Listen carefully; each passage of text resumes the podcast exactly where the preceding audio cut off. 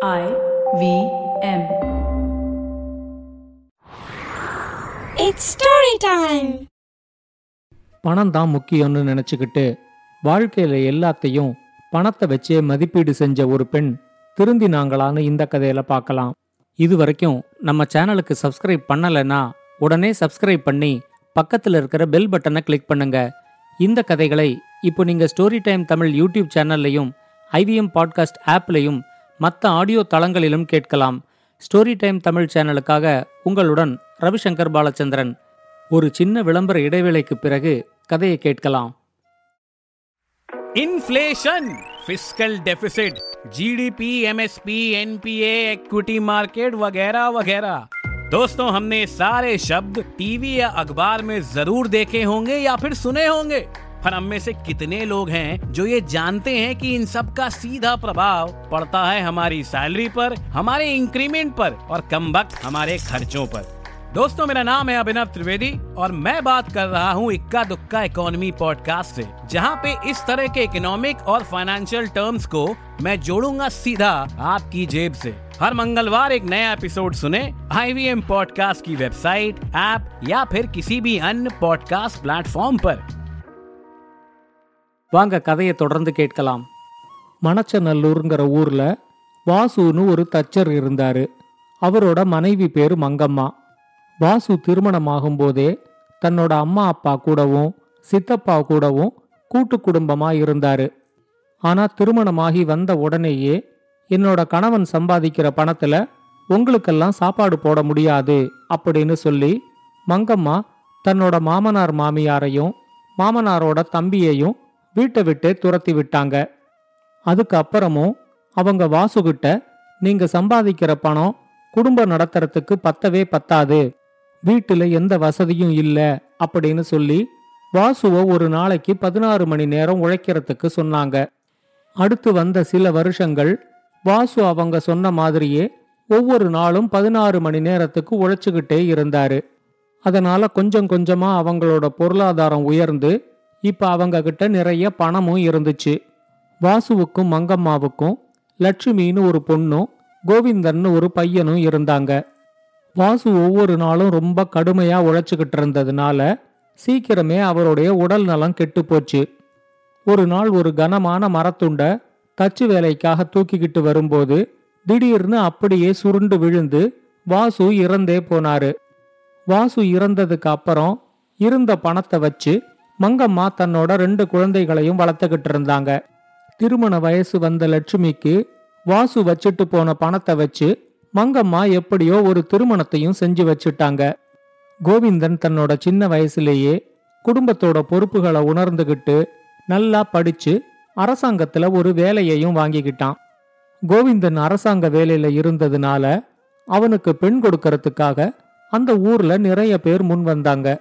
ஆனா மங்கம்மா அவங்க எல்லாரையும் ஏதோ ஒரு காரணத்தை சொல்லி தட்டி கழிச்சுக்கிட்டே இருந்தாங்க.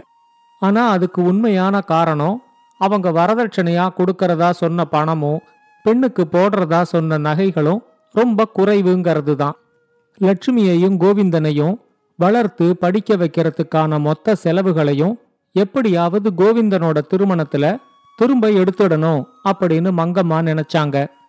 ஆனா கோவிந்தனுக்கு தன்னோட கல்லூரியில ஒன்னா படிச்ச கீதாங்கிற பெண்ணை திருமணம் செஞ்சுக்கணும் அப்படின்னு ரொம்ப ஆசை இருந்துச்சு.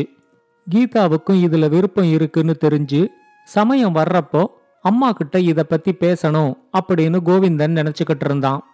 கீதாவோட வீடு கோவிந்தனோட வீட்டுக்கு நாலு வீடு தள்ளி தான் இருந்துச்சு. ஆனா எல்லாரோடையும் சண்டை போடுற மாதிரி மங்கம்மா கீதாவோட அப்பா சோமு கூடவும் சண்டை போட்டிருந்தாங்க. ஒரு தடவை கோவிந்தன் கீதா கிட்ட தன்னோட திருமணத்தை பத்தி பேசின உடனே கீதா சொன்னாங்க உங்க அம்மா எதிர்பார்க்கிற அளவுக்கு வரதட்சணையோ நகையோ எங்க அப்பாவால கொடுக்க முடியாது. உங்க அம்மாவோட மனசு மாறினா மட்டும்தான் நம்ம திருமணம் நடக்கும். அதனால அவங்க மனச மாத்துறதுக்கு என்ன வழிங்கிறத பாப்போம் அப்படின்னு சொன்னாங்க. இது நடந்து ஒரு வாரம் கழிச்சு ஒரு நாள் விடியற் காலையில கீதா தன்னோட வீட்டு வாசலுக்கு கோலம் போட வந்தப்போ அங்க ஒரு வயசான துறவி நினைவிழந்து விழுந்து கிடக்கறத பார்த்தாங்க. அவங்க சோமுகிட்ட இத பத்தி சொன்னதும் அவரும் உடனே வீட்டுக்குள்ளேந்து ஓடி வந்து அந்த துறவியோட மயக்கத்தை போக்கி வீட்டுக்குள்ள கூட்டிக்கிட்டு போனாரு.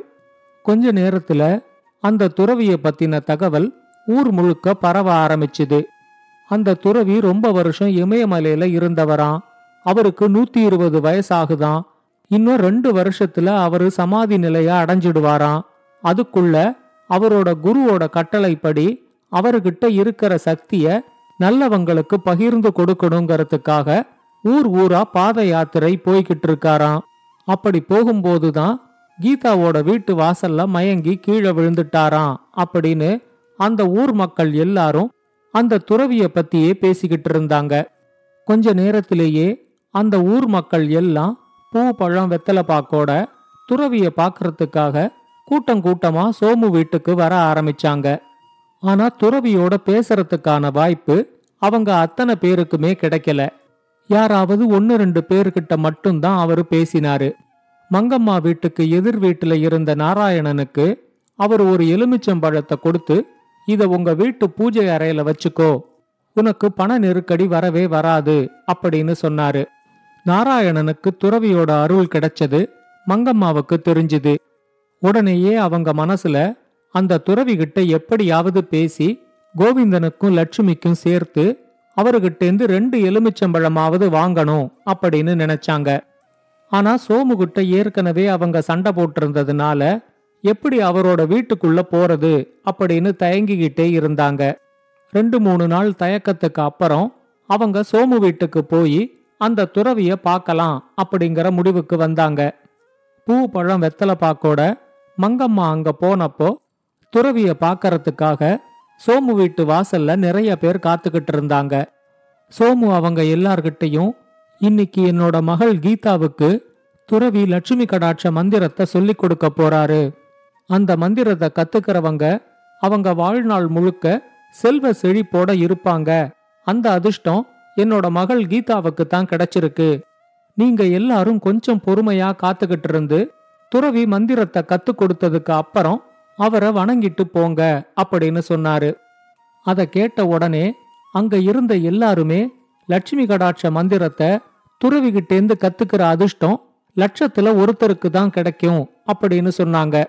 அவங்க எல்லாரும் அப்படி பேசினதை பத்தி யோசிச்சுக்கிட்டே மங்கம்மா கொஞ்ச நேரத்துக்கு அந்த கூட்டத்துல உக்காந்துகிட்டு இருந்தாங்க. பணத்தட்டுப்பாடே வராது அப்படின்னு சொல்ற எலுமிச்சம்பழத்தை விட செல்வ செழிப்ப கொடுக்கற லட்சுமி கடாட்ச மந்திரம் பல மடங்கு உயர்ந்தது அப்படின்னு அவங்களுக்கு தோணிச்சு. துறவிய வணங்கறதுக்கான வாய்ப்பு அவங்களுக்கு வந்ததும் அவங்க துறவிய வணங்கிட்டு அவர்கிட்ட சொன்னாங்க நீங்க லட்சுமி கடாட்ச மந்திரம் சொல்லி கொடுத்த கீதா கிட்ட சின்ன வயசுலேருந்தே எனக்கு ரொம்ப அன்பு அதிகம்.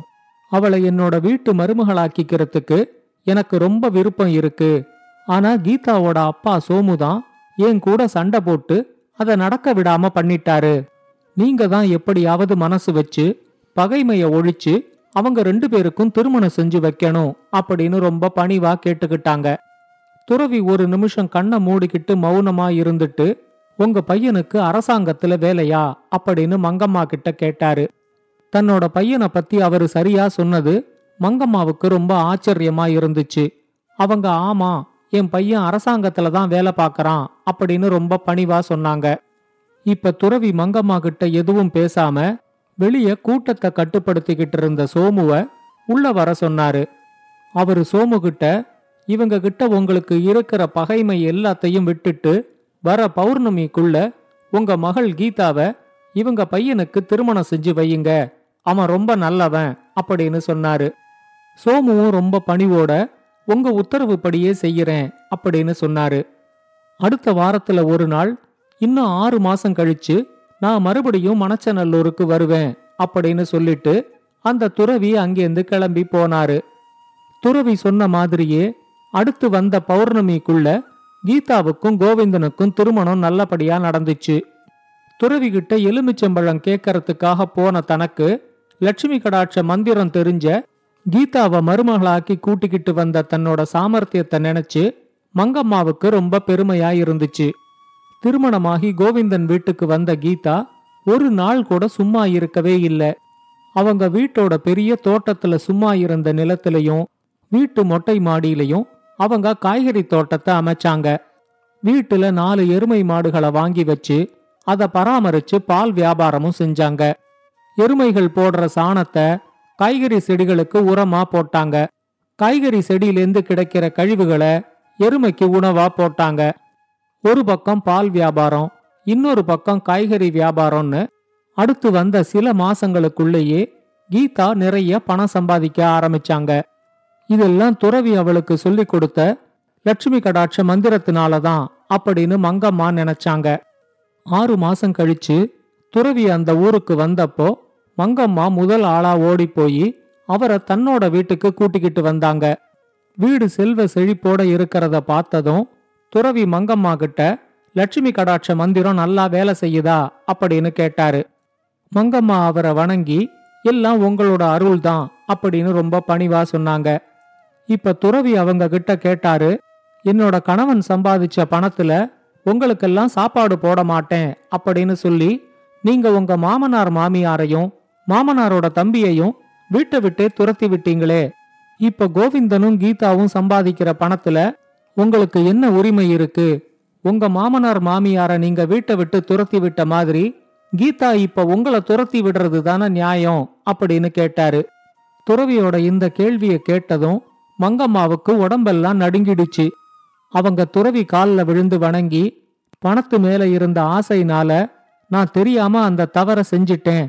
இப்பதான் எனக்கு நான் செஞ்ச தவறு எவ்வளவு கொடுமையானதுங்கிறது புரிஞ்சிச்சு.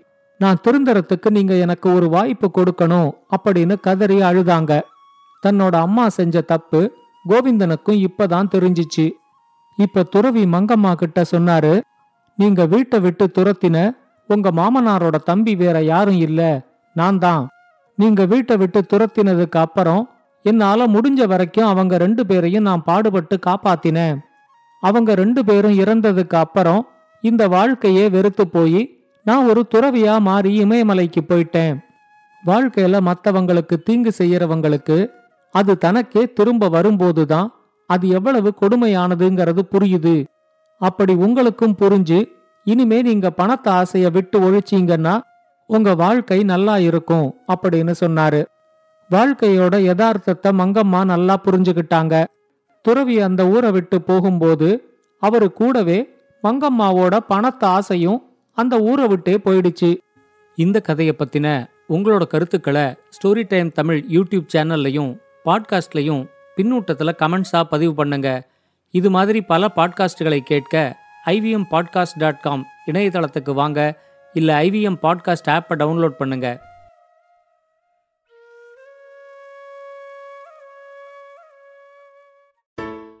Hey, everybody, it's been another great week on the IVM Podcast Network. On Cyrus Says, Cyrus and Hitesh Dingra discuss his many startups, how he built Let's Madly, and his latest endeavor, The Man Company. On Shunya One, Shilithya and I talked to Vijay Pratik, founder and CEO at Demitas Energies. We discussed the new tech that he's bringing onto the power grid and the potential revolution that it can bring.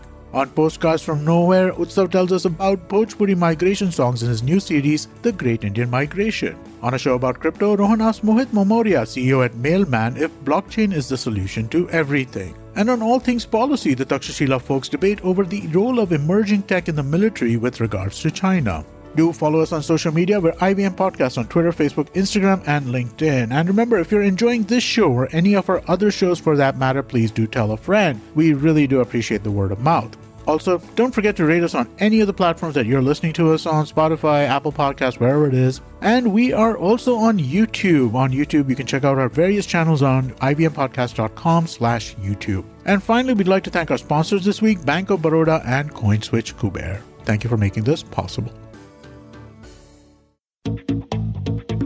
Have you ever wondered where the business world is headed? How the ways in which we create, market, and sell to consumers will evolve? Or if we'll ever go back to wearing pants while working? For answers to all of this and more, tune into Advertising is Dead with me, Varun Dugirala. Every Tuesday, as I talk to entrepreneurs, leaders, and change makers from across business, media, marketing, and beyond. You can catch all episodes of Advertising is Dead on the IBM Podcast website, app, or wherever you get your podcasts from.